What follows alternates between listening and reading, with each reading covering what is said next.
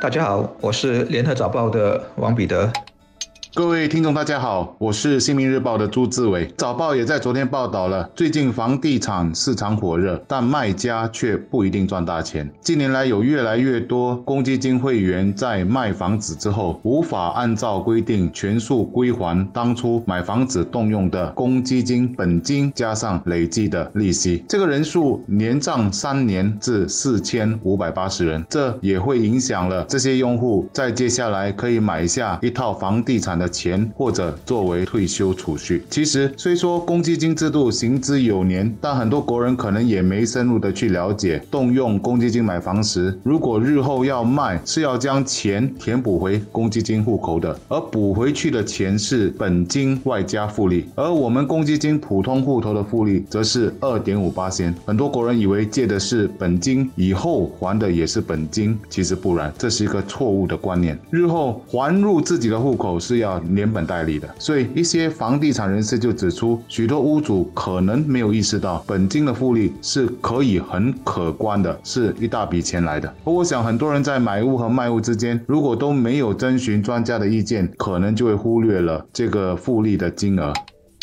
而根据公积金局在网站所发布的最新趋势数据，有一点也是值得注意的，那就是使用公积金偿还房贷分期付款的屋主，近年来也有所减少。二零二零年的数据是七十九万九千人，而二零一九和二零一八年则分别是八十万九千人以及八十一万七百人。这代表着什么呢？尤其是放在疫情底下，这是否表示一些人因为冠病带来的经济压力而导致？一些家庭更难拥有屋子，又或者是一些年轻一代更倾向于租房而不愿意买屋子。我想，不管是哪一点，我们都应该深入去了解这两年有所差别的约一万人的人数的想法，了解他们的房屋需要到底是什么。如果他们真的需要帮助，有关当局也可及早援手。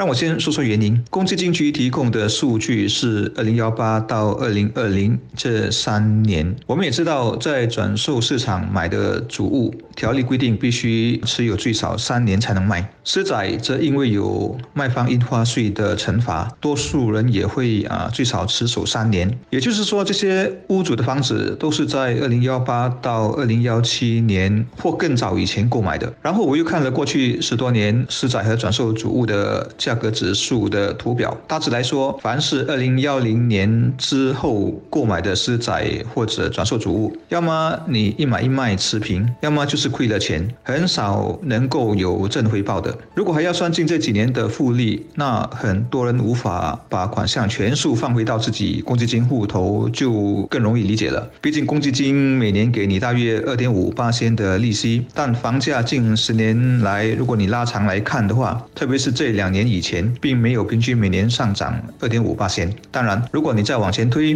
比如房子是在零八年房价低谷时买的，那大概就不会有不够钱放回去的问题。对于所谓卖房亏钱的屋主，我的一个安慰是：居住作为一种刚需、一种消费是有成本的，你亏损的部分就当还租金吧，而且是自己还给了自己。在新加坡，很多人退休了，主要靠的就是公积金里的钱和房子这个最大的资产来安度晚年。必须说，这些退休者或者包括现在的四十多、五十多岁人吧，还是幸运的，因为建国以来，国家一直发展，从第三世界变成第一世界。房价虽然有起落和周期，但整体上是向上的，自己的资产也就一路水涨船高。大家年轻时买的房子，以现在的眼光或者生活水平来看，都是便宜的。如果真没钱养老，或者人生中遇到了什么挫折，那套现房子的价值，不管全部还是部分，也总是有个退路。但年轻人的未来就不同了，他们有幸和不幸。幸是出生成长在富裕的国度里，不幸是国家经济已经成熟了，经济增长和房价一飞冲天的日子已一去不复返。他们必须更努力，做更好的规划。而不能像上一两代人那样，可以依托国家的繁荣和房子的倍数增值来解决一部分甚至很大部分的养老问题。如果有年轻人来问我，我想我会给几个小建议，就是除非你父亲是李嘉诚或者巴菲特，如果不是的话，那你的第一个房子就别买太大，买太贵。优先考虑买 BTO 预购主屋，而不是转售，更不是私宅，因为津贴比较多。这是你作为新加坡人，在你未来给国家贡献税收之前理应得到的，就好像你从小享受的教育津贴那样。如果你完成了国民服役，那享受这笔房屋津贴就更不必有任何愧疚了。总之，别在年轻时就背太多的房债，然后今后的二十年一直在替银行工作，而没能及早的储蓄。或者投资，而且接下来很长一段日子利率要走高了，人也会有顺境逆境，所以别在财务上太过的紧绷，给自己太多压力。过去两年因为供需有点失衡，一些年轻人也说他们买不到 BTO。我说地点不要要求太高，还是能抽得到的。反正是第一个房子，估计不会是你永远的房子，所以也不必太挑剔。